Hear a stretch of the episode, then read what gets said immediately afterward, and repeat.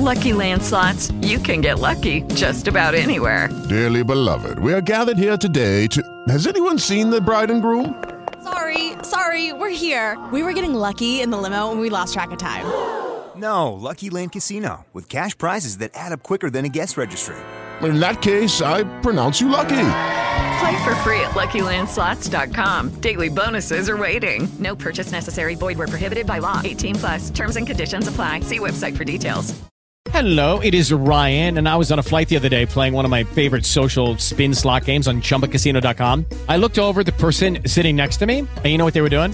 They were also playing Chumba Casino. Coincidence? I think not. Everybody's loving having fun with it. Chumba Casino is home to hundreds of casino-style games that you can play for free anytime, anywhere even at 30,000 feet. So sign up now at ChumbaCasino.com to claim your free welcome bonus. That's ChumbaCasino.com and live the Chumba life. No purchase necessary. VGW. Void were prohibited by law. See terms and conditions. 18 plus. Hello, I'm Robert Kelly, and today on Record All Monsters, Godzilla vs. Mechagodzilla, and Personal Identity.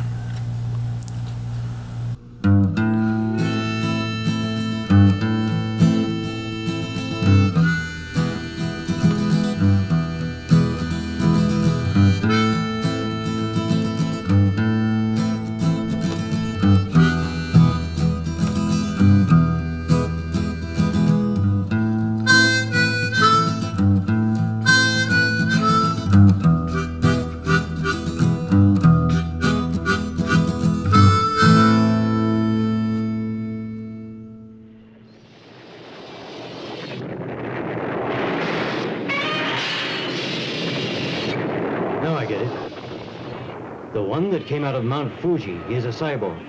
Cyborg? Hmm. It is made out of the space metal. You could call it a Mecha Godzilla. That's it. Anguirus had come out to call for Godzilla.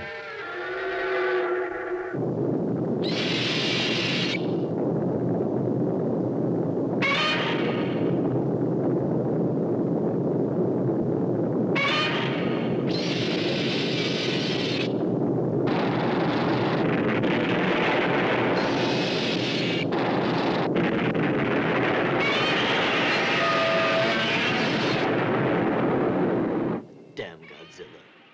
It has been said. By who? Well, it depends on who you ask. But it has been said that there are only two stories. A man goes on a journey, and a stranger comes to town. Really, this could be boiled down to one story, as the stranger in town is a man on a journey, but I digress. I would like to add a third story Godzilla versus Mechagodzilla. You might think I'm joking, but I'm kind of not. You see, I've had a very long time to think about this movie. Longer than I've ever had to think about anything, maybe. If you're a long-time listener, you know that I first saw this movie when I was but a lad of three years. I've told the story on guest appearances on other podcasts and essays for friends' publications, and once even as a stand up comedy bit that went over surprisingly well. So I'll only recount it here briefly. When I was three years old, after being picked up from preschool, my mom took my three sisters and I grocery shopping. This was part of our usual Friday routine getting groceries for the week and weekend after school. Once we'd been to the store, we would go to Hollywood Video across the street and have around 15 minutes to pick out a movie. Like all three year olds since the mid 19th century, I was obsessed with dinosaurs and would usually rent something dinosaur related. As I walked down the aisle labeled sci fi, I saw one of the most beautiful things I had encountered up to that point in my life a tape. The tape. I couldn't read super well, but I could recognize the word God, like a good Catholic boy, and Z I L L A. Godzilla. Godzilla. It was a dinosaur fighting, holy crap, a robot dinosaur. Again, I've told this story many times, maybe more times than I've watched the movie, and that's a lot. This is a movie that I can breathe in and out instead of air. I can drink it like water, eat it like food, watch it four times instead of sleeping. I've had this movie's babies. Record All Monsters is one of them. I've known it my whole life. It's a key part of my childhood. my young adult life, and now as an adult. It introduced me to Godzilla, who has no joke been one of my best and most faithful friends since I was three years old. It is a part of my identity as a human being. And I think that carries no small amount of irony, since identity is one of the key themes of this movie. I believe that this is a particularly good introductory film for new Godzilla fans. It's upfront and casual about its exposition, and whether or not you think that's lazy, you can't deny that it's brutally effective at moving the story along. That means that you can keep up with what's happening, not just in the film, but in the Godzilla movies up to this point, sort of. He's a hero, but also a giant monster. Sometimes things get destroyed when he's around. And having Mechagodzilla act the way Godzilla did when he first arrived on the scene 20 years before draws attention to this fact. While the story for this film was penned by our good friend Shinichi Sekizawa, the actual screenplay was written by director Jun Fukuda, back at the helm for the third time in a row, fifth overall, and last time in the series. I think much of the storytelling efficiency comes from his lack of patience working on the Godzilla movies, but his style is just too much fun, and he's overall too good of a director for this lack of care that he had to really tank the movie, at least in my opinion. As much nostalgia as I have for this movie, I think it holds up pretty well. There's a definite feeling of triumph at the series having been around for 20 years, as well as a generally more adult tone. With Masaru Sato returning to do the score, it fits right in with Fukuda's earlier work for the franchise in the 60s. It's also just one of my favorite film scores in general. The bright, bold horns and the driving percussion make it unforgettable. Sato also makes several subtle callbacks to some of Akira Ifukube's themes, while keeping true to his own sensibilities as a songwriter and composer. This was the 20th anniversary film for the character of Godzilla, and he had progressed over that time from a destructive manifestation of humanity's sin into a friend, ally, and protector. I can't emphasize this point enough. Godzilla, as a character, was a villain, and now is a superhero. And the same reasons he had been a villain were the very same reasons he could become the hero he did become. These facts are highlighted in Godzilla vs. Hedorah, where our child protagonist tells his uncle that Godzilla and Superman are his favorite heroes. This characterization holds true over the next two movies as well. In Godzilla vs. Gigan, he's a vigilant guardian, sending Anguirus to investigate strange noises coming from Japan, and then making a plan of action. In Godzilla vs. Megalon, he is summoned by Jet Jaguar and his creators to help fight the invading monsters. So when we first see Godzilla in this movie, and he's destroying things and fighting his now established good buddy Anguirus, the movie tells us something is seriously wrong.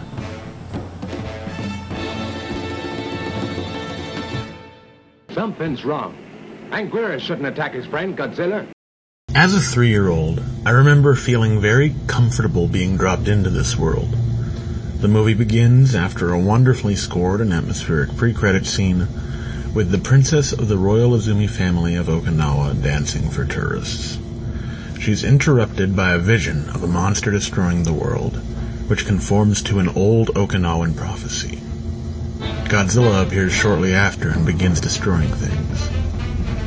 Is he the monster the princess foretold? He can't be, though. Godzilla's our friend. Right? The characters very casually and helpfully let you know this is not how this normally works. He's acting suspiciously, and we need to get to the bottom of it. When the real Godzilla appears and beats the false skin off of Mechagodzilla, everything is made clear. In the past, I have referred to mercenary screenwriting, meaning a no frills way of approaching scripts. And this film is a good example. All of what I described above happens in the first 30 minutes. The next 30 minutes set up the rest of our story a race against time and some ape faced spacemen for possession of the idol representing the protector god of the royal Azumi family of Okinawa. A big fluffy lion dog named King Shisa. When the aliens fail to capture the idol, they unleash Mechagodzilla. Our human heroes summon King Shisa, but humanity seems to be doomed until Godzilla returns. The remaining half hour is the three monsters brawling with the fate of the world in the balance. It's beautiful, and if you're a three year old kid, life changing. I say that with no exaggeration. Godzilla vs. Mechagodzilla changed my life. The theme of identity runs throughout the film. The interpersonal relationships between our rather large cast of characters are strangely detailed, but also surprisingly simple. Spelunker Masahiko's brother, Keisuke, works with an archaeologist named Seiko, who was a student of their uncle, Professor Miyajima, whose daughter, Ikuko, assists him periodically. This complex web of familial, professional, academic relationships can be seen as a parallel to the complicated relationship between the four monsters in the film, though that's probably a stretch. Much less stretchy is the false identity of the sinister reporter who seems to be stalking our heroes, but turns out to be an Interpol agent named Namura, making sure they return the statue of King Caesar to the Okinawan royal family. He's a reflection of both Mechagodzilla's false identity as the real Godzilla and the ape faced black hole aliens disguised as human men. The villains deceive to get close enough to attack, but Nomura deceives in order to be close enough to protect. The black hole aliens are, apparently, superior to humans in every way. But when Godzilla damages Mechagodzilla in their initial skirmish, they must rely on Professor Miyajima to do the actual repairs. And so they kidnap him and his daughter, in the same way, Mechagodzilla is apparently superior to the original Godzilla in every way. But he is a robot and must function solely as instructed. Godzilla, however, as a flesh and blood animal, can learn and adjust.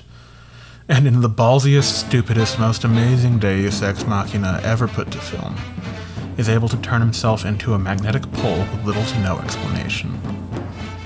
There's a possible explanation that made perfect sense to me when I was three, but I won't get too into it here. Godzilla pulls a fleeing Mechagodzilla close enough to rip his frickin' head off by turning himself once again, inexplicably, into a magnetic pole. The good guys blow up the alien base, King Sea Shadow returns to his home in the mountain, and Godzilla returns to the sea. Our real finale, however, is a mirror of the film's first scene after the opening credits the princess of the royal Azumi family running cheerfully towards her grandfather as her main characters look on. These two scenes act as bookends, continuing the theme of duality that runs through the film. The pride of the Azumis is restored, their identity is restored. It comes back to that little joke I made at the start of the episode about there only being three stories. A Man Goes on a Journey can cover many classic monster and horror movies. Frankenstein comes to mind, as the titular doctor and his creation go on journeys of humility and self discovery, respectively. A Stranger Comes to Town fits nicely over both Dracula and the Wolfman. Even the original Godzilla from 1954 fits this mold.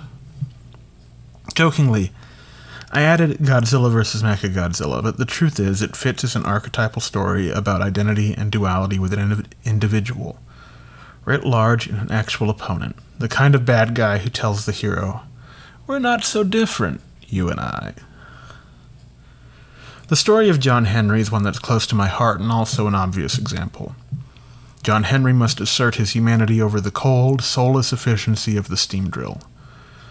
The Dark Knight is actually a good illustration of this as well, since the Joker is a reflection of Batman, bucking the system to meet his goals, taking the same measures to the extreme, and removing the humanity and compassion, what little there is sometimes, from what Batman does. The twin hero and villain are a very old trope, and can even be found in The Man Going on a Journey and The Stranger Coming to Town. I find reducing this idea to Godzilla vs. Mechagodzilla is actually extremely helpful. Godzilla is what is good, thinking, feeling, and even redeemed within us. He was the villain once, and now he's the hero. Mechagodzilla is an empty shell, driven by malevolent intent, a deadly saw blade meant to needlessly cut down the unruly tree, which is beautiful but mildly inconvenient because its growth can't be controlled. My original idea for Record All Monsters was born the night I saw Godzilla King of the Monsters in 2019. It was Legendary's sequel to their 2014 Godzilla reboot, and I was extremely excited. My youngest sister, who is older than me by about 18 months, took me to see it as a surprise when I got off work on its opening night. As I walked into the theater, I looked at the crowd already seated.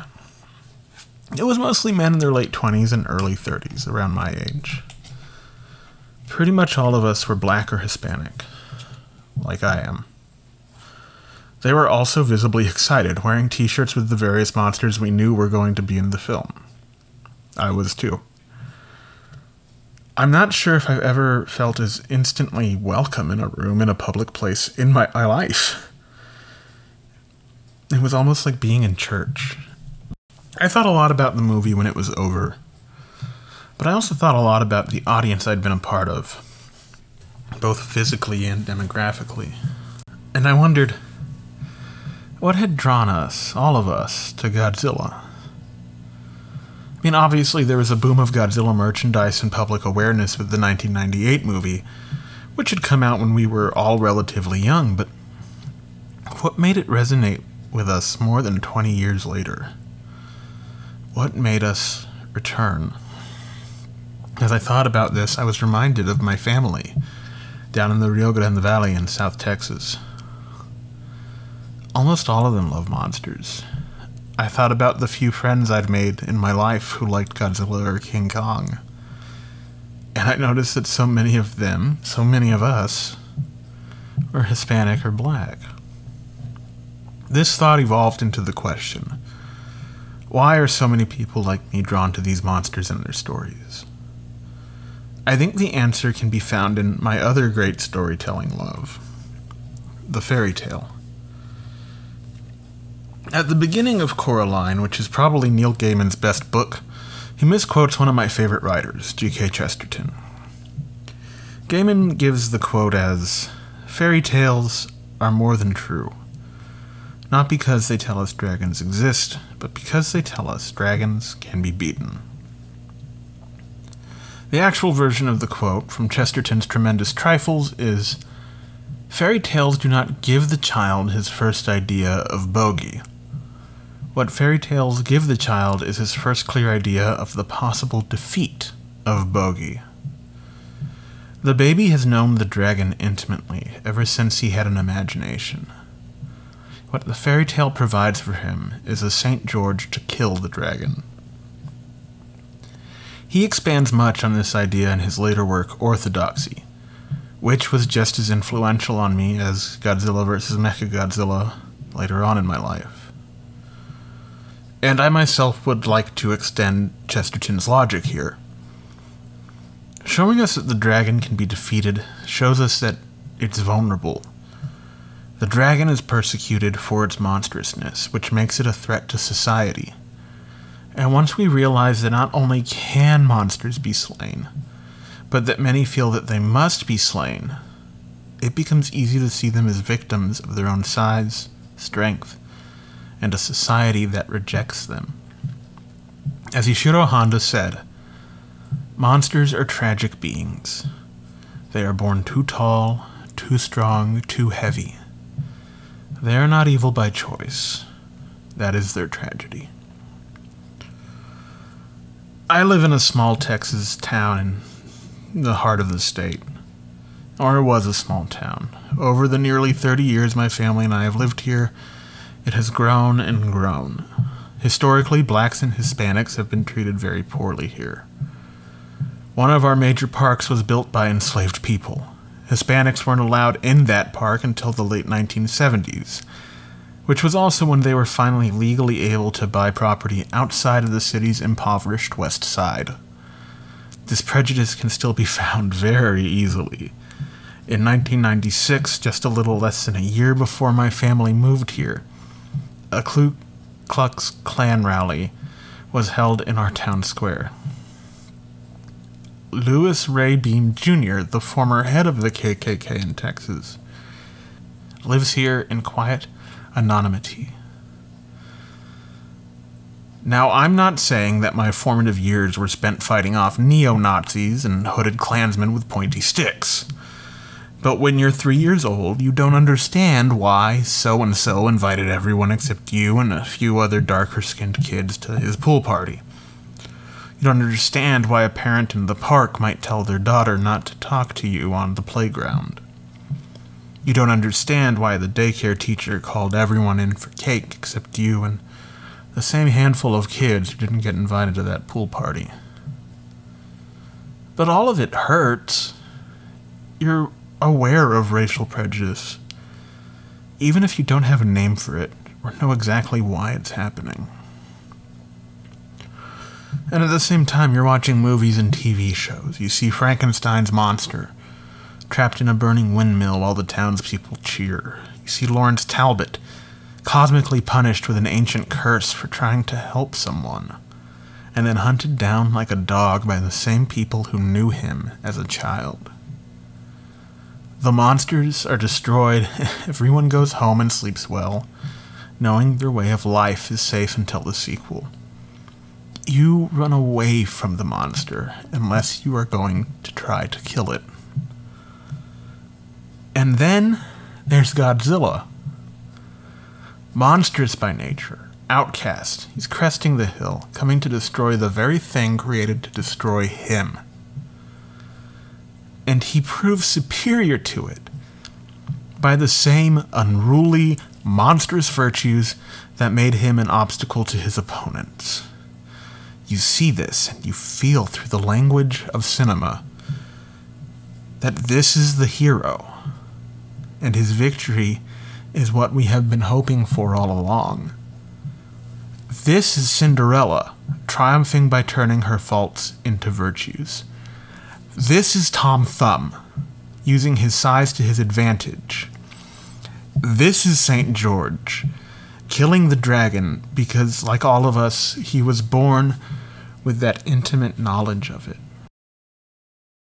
Because he has the potential to be the dragon Godzilla has been the dragon. But even in his very first appearance, we see that Godzilla is truly a monster in accident only. As much our victim as we are his. And this makes his heroic work resonate even more.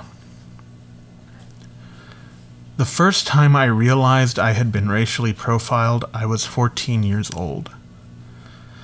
I had a part time job working for my dad by assembling ductwork for his mechanical contracting business. I made good money, especially for a 14 year old kid. My mom and sisters and I were downtown shopping, and I decided to check out a store that looked like it might have some cool vintage stuff in it. I was about six foot two at the time, broad shouldered and uh, very bronzed, tan from my manual labor in the sun most days of the week and outdoor basketball games on days off. As I walked up to the door, I saw a middle aged white woman rush to it from inside. She locked the door. I could hear it on the other side, and then she went away. I had assumed she was coming to unlock the door, but when I put my hand on the knob, it would not open.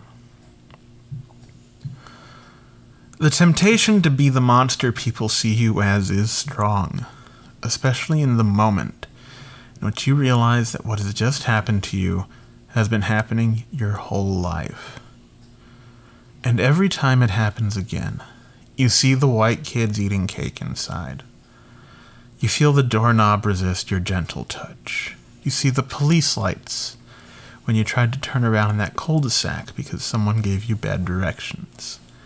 You see the man on the street in the Make America Great Again hat pointing his finger at you like a gun as you drive home from work. You hear the bride at the wedding you attended single you out to stay behind and pick up garbage. And in that moment, you have a choice. A choice that isn't fair to you, but it's yours nonetheless. Do you become that monster? Or do you embrace your true, wild, unpredictable self and walk away? Do you embrace Mechagodzilla and lash out? Or do you embrace Godzilla and be the better version? The authentic version? No matter what you do, they're going to see you as a monster. So do you live with it and move on, or do you let it eat you alive? The truth is, once we know dragons can be beaten, we know that they're fragile and that we can relate to them. It's especially easy when we ourselves have been beaten throughout our lives.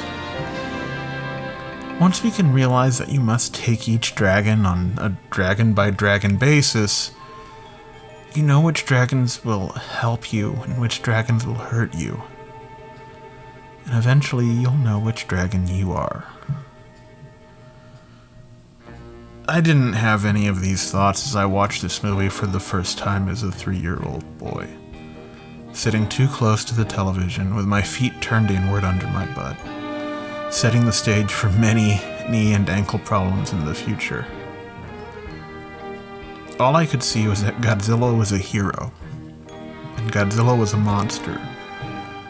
Godzilla was a hero because he was a monster. And maybe someday, if I couldn't be a giant alien fighting hero, I would at least be comfortable being my monstrous self.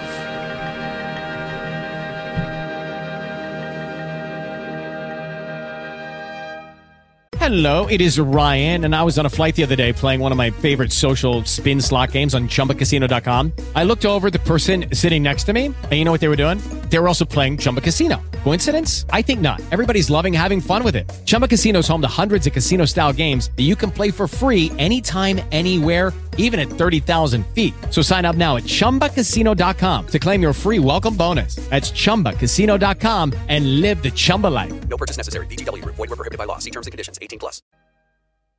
The Bionic Monster, now unleashed with a deadly task. Never before have Godzilla's mighty powers been so challenged. Godzilla versus the Bionic Monster. Rated G. Hey guys, it is Ryan. I'm not sure if you know this about me, but I'm a bit of a fun fanatic when I can. I like to work, but I like fun too. It's a thing. And now the truth is out there. I can tell you about my favorite place to have fun Chumba Casino. They have hundreds of social casino style games to choose from, with new games released each week. You can play for free anytime, anywhere. And each day brings a new chance to collect daily bonuses. So join me in the fun. Sign up now at chumbacasino.com. No purchase necessary. VGW Group. Void were prohibited by law. See terms and conditions. 18 plus. Hello, I'm Robert Kelly, and welcome back to a very special Record All Monsters due to both the circumstances this segment is being recorded in and its significance uh, to the show and to me personally. We have two very special guests here. We have Aubrey, Hi. who has been on the show a few times before. You might remember her from such films as Gladys the Groovy Mule and Summer uh, Summer Ape Goes to Christmas Camp. Um, and we also have uh, a first time, well, not first time, she was in one segment. Uh, we have my mom, Margarita and Chaka Kelly, Hello. is here. And the reason we have my mom here is because the movie we're talking about, if you heard the essay, which you should have, go back and listen to it if you didn't. And if you did, uh, go back to the end of it and listen to the ads again because I get paid for every time you hear those. The reason she's here is that this was my first Godzilla movie, and uh, I was three when that happened. We had just moved into the house where my mom currently lives, and uh, I had just started school, and um, I was had just turned three. And this is uh, very close to my 30th birthday when the episode will be coming out. So, uh, a lot of significance to this movie, to this timing. Um, so, I thought it'd be good to have a significant guest. Thank you for coming onto the show, Mom. Of course, Robert. So, the first thing um, I wanted to ask you about. So, Godzilla has been uh, omnipresent in my life since I was a kid. hmm What was I into before I found out about Godzilla? Well, actually, when you were just a toddler, before you could really say anything, you had some of his habits. Oh yeah. Yes, you would Godzilla's. Yes, you would, had the waiting pool, and you would get things, and you would make a noise, and then you would drop them from way up high, Mm-hmm. and watch them go into the water, Mm-hmm. and that seemed to somehow symbolize some type of like you were the Godzilla, even Mhm. though you didn't know Godzilla existed. It was a, a destructive urge Yes. being Mm. uh, satisfied. Yes, you liked watching that happen over and over. So that kind of like when I did see you watching the movies, it took me back to when you did that. Hmm. What uh was there anything I I remember really being into Batman. Well, yes, you were into Batman, but you continued to be into Batman at the same time. That didn't No, go didn't away. stop. Did you know that there was in 1966 a planned Godzilla and Batman crossover No, with the didn't Adam know. West Batman TV show? That would. What happened yeah. to it? It just never panned out. They just couldn't. Can we get on that? Well, Adam West is dead. Oh, well. Okay, calm down. I know. Uh, Well, Godzilla's really not alive. But yeah, so it's a mixed bag. Um, so, do you? that would have been ideal for you. It would have. Do you remember anything uh, particular about? Because I have very distinct memories Mhm. of that day. Mhm. That we, I don't remember. I know it was a Friday because that was when we went grocery shopping and then to Hollywood Video. Right. Um, do you remember anything particular about that day in particular, or was it just a day that we went to get the Well, thing? I think the fact that when we went that day, it seemed like you crossed over from just wanting movies that were like cartoons to something more grown up. Hmm And so it was you you just had never even really shown any interest in the, the movies, those other types of movies, but that day something just sparked your interest. I, I I remember pretty distinctly that I went to where the the cartoon episodes and TV show episodes on tape were, Mm-hmm. And that I had watched everything there that I wanted to. Mm, so you had to move on. There, there were like four dinosaurs tapes, the Jim Henson show, hmm um, that I had rented all of. I think there was a Muppet Show thing that I had rented, hmm and uh, I remember the George of the Jungle cartoons that I had liked to rent those. hmm But I had seen everything that was there. Right. So in your little three-year-old mind, you had you had seen him and you were ready to move on. Yeah, I went to. I remember I went looking for other dinosaur things, basically. Yes. Mhm. And I remember I saw that, and I saw Planet of the Dinosaurs, which was from the 70s as well. But I didn't get that one because there was a woman's butt on the cover. What? Well, I remember thinking, should I let him look in this other section or not? Is he too little? Because they might be scary things. hmm But we went ahead and let you. Well, he wasn't little. He was young. Well, he was never little. He was big. He was a tall boy. But he was only three. I uh, I also remember at different times I like later on in wanting dinosaur movies, I checked out all three Carnosaur movies at different times, which were R-rated Jurassic Park cash-ins. Mm.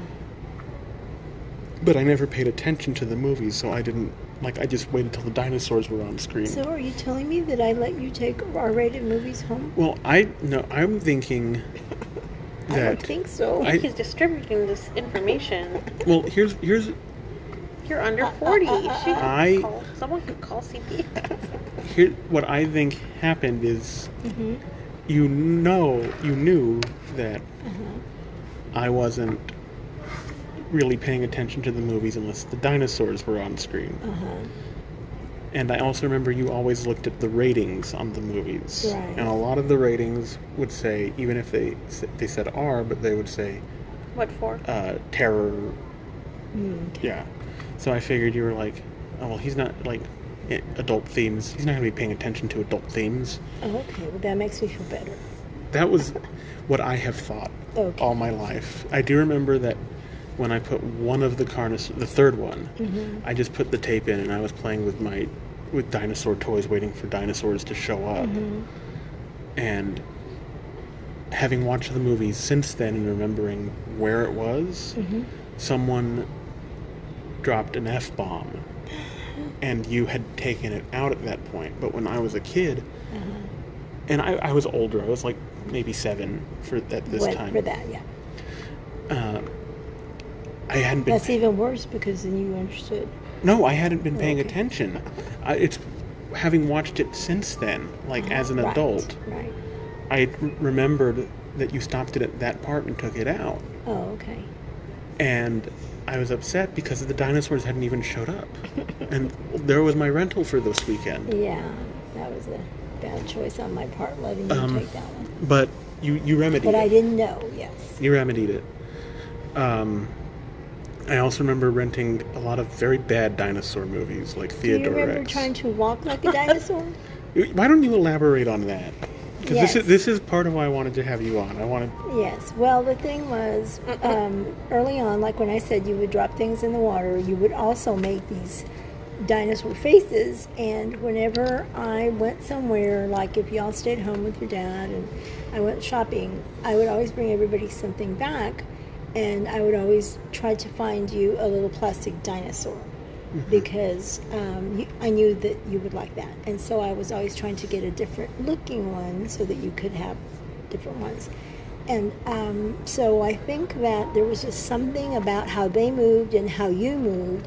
So I don't know if you learned to move like that from how you moved them and you thought that's how it was, Hmm. or if that was just natural to you. But I, I think it's a mix because people still comment that I move like a very large thing, which I am a very large thing. you are very large, But- and you always were. Um, I remember when I was in the monastery in Canada, I remember uh, someone described how I walked Mhm. as uh, elephantine. Hmm, I don't like that. I don't either, but No. it's No. like But see, I have a picture of you on your first day of kindergarten, yes, and you're wearing um like a camo shirt, Mhm. and you have your backpack on, Mhm. and you're walking like that. yes. Yeah, I thought we were gonna. When you brought up walking like a dinosaur, I thought you were gonna say how when we would like go to the mall, he would walk around with his hands like dinosaur forearms and stick his He always bottom did, but see, out by like he had a tail. I knew he had seen dinosaurs, and but then places his started like before. a bipedal dinosaur, Like and then started roared the people who walked by. Oh, I, I remember when I was for my third birthday. We were living in a rental house while our house was being built. The pink house. The pink house, yeah. And I remember, yes, I remember that you picked me up from school a little Mm-hmm. early, and I don't think anyone. I think it was already the fair day stuff Mm-hmm. That plagues my birthday in this town. Um, so I don't think anyone else had school but me because it was Oh, daycare okay. really. Mhm. And I remember uh, coming home and all of my toy dinosaurs that you had been buying me Uh-huh. were lined up on the railway Yes, of I the remember porch. doing that. Um, and it was so exciting because in my mind they had come out to greet me course on my birthday. And they had with my help. and so I remember that just so after after this uh, this change, this you know Mhm. search for something more Mhm. grown up that resulted in Godzilla. hmm How did that affect like because we we all would watch the movies together more or less. How did that affect family movie time? Well, I think that then you were more invested in who got to watch their movie what day and 1st Mhm. It became more important to you, and then there were more difficulties because not everyone wanted to watch those movies. They were di- they were different. Some people would make fun of um, them. The others than than what everybody else liked. But their your sister Aubrey did uh, share that love with you. Yes, she would play So- play with me. Yeah, she would play dinosaurs with you. But I think too, it also affected what you read, the Mhm. books you picked. So I mean, that goes on past movies and just kind of. Can you give some examples of that that you can remember? Well, I remember that we would. Um, well, I had books in my classroom, and so when I would, when you were going to go visit me, Mhm. I would go to the library and pick some dinosaur books to keep in there for you to see, Mhm. or I would check them out from the school, and then you always wanted to see them. And then when we would go like to bookstores, you always wanted to look in that section. So you just love them in all kinds of ways. I, I remember I had uh, several encyclopedias. I was gonna say every summer when we would go, when we were, uh, would go to a big bookstore and we're allowed to get a bunch of books, you would find like the really cool DK ones or Mhm. something that had dinosaurs or some kind of animalistic, something like that. And those were the books you got. And then I would also say that it's obviously influenced other things like your the clothes you wanted to buy, like the T-shirts and Mhm. things, even when you were little. I remember. And I think the colors you like too. Yeah, so like my favorite color legitimately is charcoal gray. Mm. I think it's very pretty.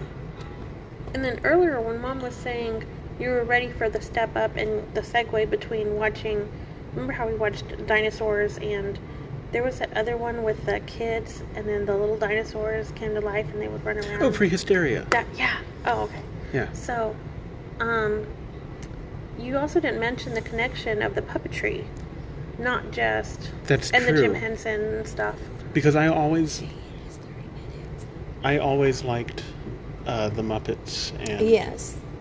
Yeah. stuff like that. Well, I think part of the thing is too that you were different than a lot of uh, children your age, especially boys, because you were not um, playing video games all the time. Uh, that wasn't something that you spent your time on. So I think you were able to use your imagination and your creativity more when you played. Um, and with the time you had, you researched. You you wanted to be more knowledgeable about stuff.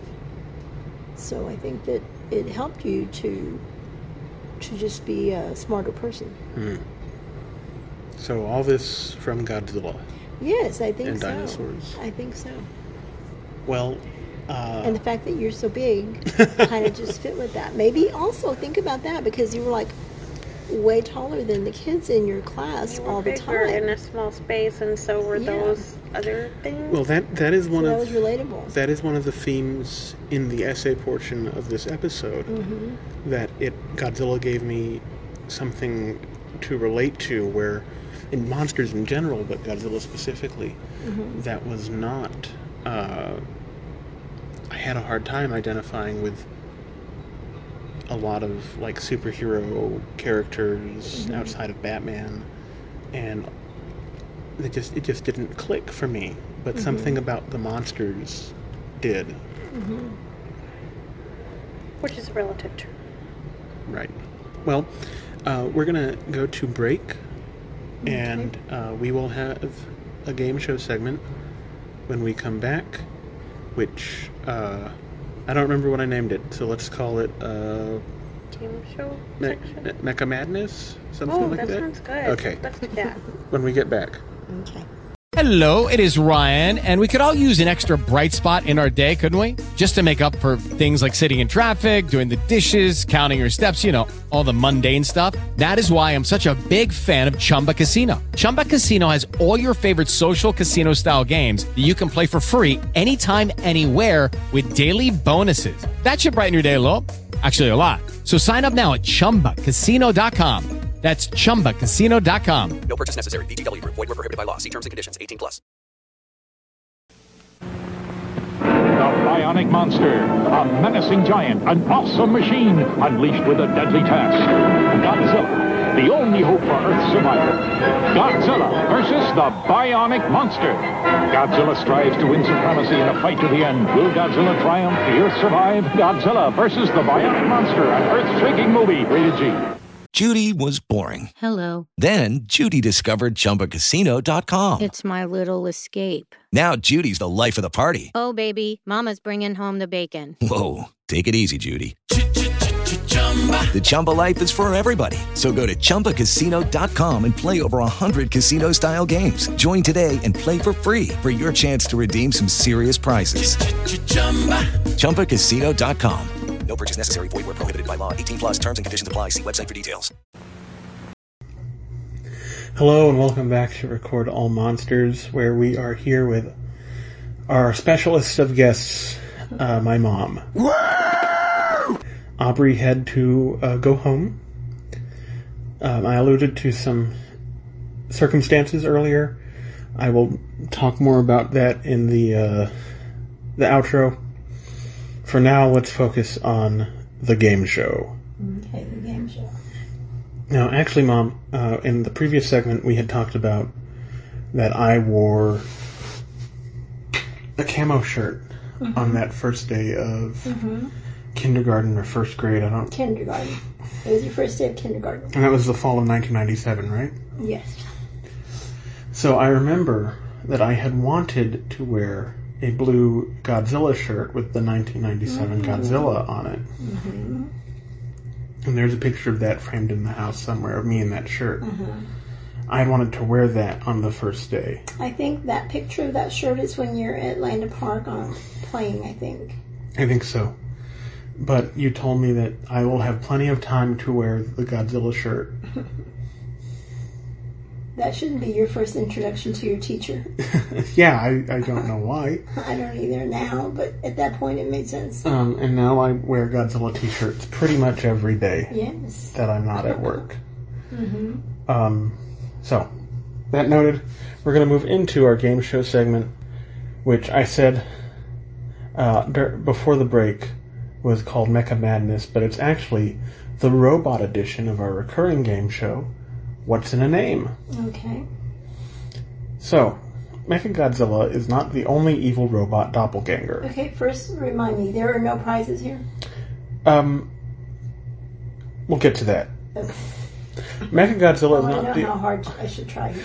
Mechagodzilla is not the only evil robot doppelganger. As a matter of fact, there are so many that I've decided that that's what this episode's game show should be about. If you win, I will make a good robot clone of you to perform your more unpleasant jobs. Really? If you lose, I will create an evil robot version of you to go around town and make it look like you are doing crimes. mm, that's okay too. Just kidding, I'm not allowed to do any of that. There are no prizes or penalties. Oh, okay. Okay. Question one. Alvin and the Chipmunks are a popular cartoon singing group. True. In the 2015 iteration of their franchise, an evil record executive makes a robot version of the band to eat up their market share. What, true or false, was the name of this imposter band Calvin and the Hip Monks? I say no. That is true. I'd say true. No, Mama. Why not? That was a practice one. that was a practice one? Yes, that one doesn't count. No, there are only five questions. Okay, well, there's only four. That was a practice one. King Kong is Big Monkey. Okay. There have been many Big Monkey, Mhm. but King Kong first. Okay.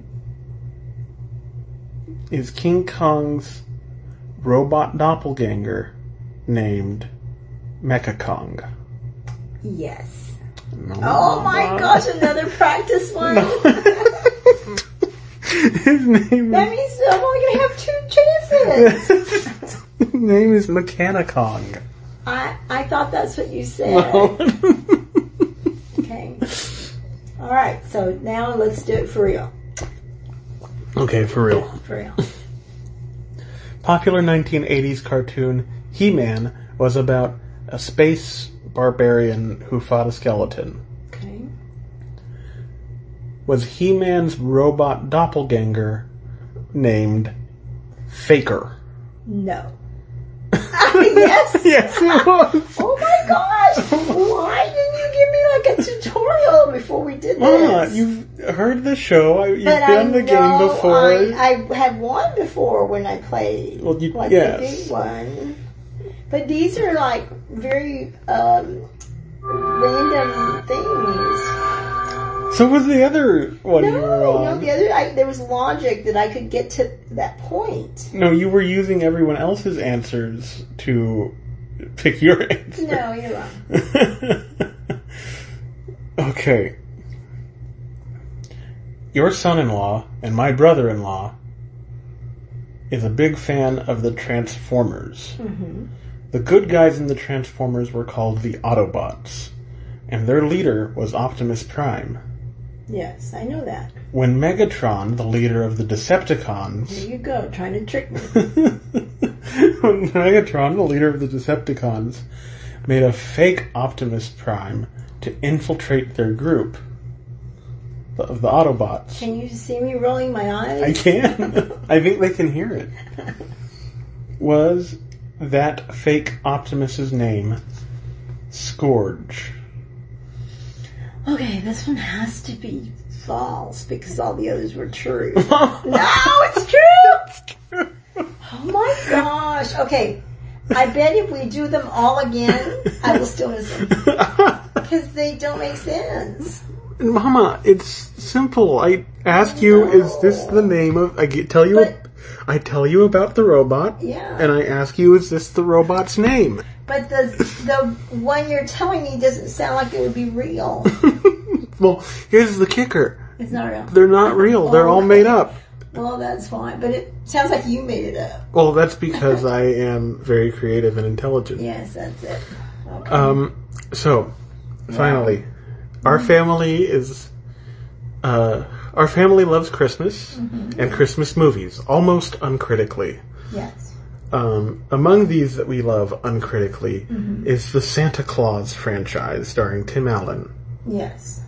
Now, in the second The Santa Claus movie, Mm, okay. where he has to find a wife Yes. before Christmas, hmm he has to leave the North Pole. Yes. So he creates a robot Santa hmm to run things Yes. Why couldn't that be the question? I would Well, get that it- right. It is one of the questions. No, but I mean that whether why he created him. Go on. Um, so, you made me lose my spot. He creates a fake San- robot Santa Mhm. to run the North Pole while he's gone. Yes. Um, was this fake Santa Mhm. named? Mom, that's all how, how all. I know. Describe the robot. bad. Ask you what the robot's name is. Was his name all caps S A N two? I would say no. Mama, you got one right. You got one right. His name was Toy Santa. That's the only one that counted. The other ones don't matter. Oh, so I guess you win. Yes, I win. well, um, thank you for for agreeing to do the show. Yes, I really happy, appreciate uh, it. birthday. Uh, Thank you. In a couple of days. Thank you. Uh, this is actually going to come out on my birthday, Oh, okay, great. so uh, that's was not my plan at all, but it it just worked out that way. hmm Good. I'm actually many weeks behind on releasing the show, Oh. and I'm putting the episodes out as I complete them. Oh, okay. So this is it just worked out this way. It's going to be done by Friday. It's the perfect one for your birthday. It really is. And I'll join y'all back on the other side with Courtney to tell you about what's coming up and where you can send money instead of to me. Well, all right. I'm very sorry this one took so long uh, to to come out. Uh, it was on schedule to come out two weeks after our previously released episode, but uh, there was a lot going on in our lives. Amberly had a surgery to reverse uh, her previous surgery, and that was a, a difficult time. The the interview portion with my mother and sister were recorded in the, the surgical waiting room at the hospital because again I was trying to get it out. Um, my mom was always who I wanted to have on for this episode because she, you know, she gave the green light on that rental and that set the stage for the rest of my life and led us to this moment that we are here. Uh, it was supposed to come out back in September on the 23rd, uh, which was my birthday. Uh, so it was going to have a lot of significance in that way. But it's out now, and that's what's important. We we made it. We got it out. a lot of things happened over the course of September and October, including my grandmother passing away, uh, my depression getting much worse, uh, and I just was not able to to work on the show. Uh, it was taking all of my energy day to day to survive. Uh, we did we did have a couple of medical emergencies, myself and Courtney as well during that time. Um, so if you feel like uh, giving us a little bit of financial help, there are options for that. We do have Amberly's uh, GoFundMe is still up. She has lost her health insurance, so that would be a huge thing. There will be a link in the description to that. Um, also, our uh, Patreon, Ko-fi, which I always want to say Ko-fi because phonetically it should be that. And, and we have, uh, of course, the TeePublic store, um, which our most recent design was uh, Jet Jaguar, Punch Punch Punch. Uh, I love it. I have that. I'm going to be putting up some pictures on our socials of me with that shirt um, because it is a good time. This week, it looks like our episode on the Monster Island Film Vault uh, that Courtney and I guested on will be coming out. We discuss Colossal uh, at some length with Nathan Marchand, who is uh, the host of that show as well as the uh, features editor at Kaiju Ramen, where I have an article in the most recent issue on Gorgo and the relationship with children and giant monster movies. Uh, it is largely based on the uh, the Gorgo essay portion, but there's some newer stuff in there uh, as well. Also, it's just fun to see my name in print. I don't know if you'll get the exact same thrill from it, but I enjoy it. With all that said, uh, you can follow us on our social medias. We're still on Twitter uh, at Monsters Record. If Twitter continues, we're probably not going to leave it, but we'll probably move our interactions to other social medias. Um, I don't know if we can do Mastodon because it's whenever you you tweet it or put, post something, it's called tooting, and that's just too funny. So maybe we have to do it. Maybe we have to toot. uh, but you can also still find us on Facebook by searching Record All Monsters Podcast, and we are on Instagram at recordallmonsters.pod. We have an email address, recordallmonsterspod at gmail.com. Um, for the next episode, it's coming out when it's coming out. It's going to be on Terror of Mechagodzilla. In all honesty, my goal with Record All Monsters was always to talk about this movie that we talked about today. Um, it's one of the most influential moments of my life. Was the first time I saw that movie, and I'm glad I could speak to that. Um, and it's. You can look at it in a couple ways. If you're doing a five paragraph essay where you have uh, your thesis statement at the end of the first paragraph and then at the end of the last paragraph, um, these two years of Record All Monsters were probably the end of that first paragraph. I have more in that vein to talk about about giant monster movies. It is one of my passions in my life. And I hope to continue to see you guys around when we get to Terror of Mechagodzilla. And then uh, we will be taking an extended break, most likely into the summer, before coming back with season three, which I'm already uh, I'm excited about. We have some big ideas for season three. The first half of season three is going to focus on Kong exploitation. Uh, the King Kong, myriad King Kong exploitation movies that came out during the late 70s thanks to Dino De Laurentiis. And that's also going to take us down some rabbit holes looking at uh, what inspired Dino De Laurentiis to get there, how he kept trying to catch up to Jaws after King Kong wasn't quite as big as he wanted it to be. And uh, that's going to be a good time and some new ground for Record All Monsters. In the second half of season three, we're going to be looking at the Godzilla Heisei series and how that uh, started and stopped and started, much like this show itself. So, probably, hopefully, next month we'll have out uh, Terror of Mechagodzilla. Don't worry, I know I promised a Halloween special, and Halloween seems to have come and gone, but there will still be a Halloween special out. Uh, it's be, I need to edit it. We recorded uh, we recorded a little bit of a thing about a spooky thing that's tokusatsu related. So, with all that said, uh,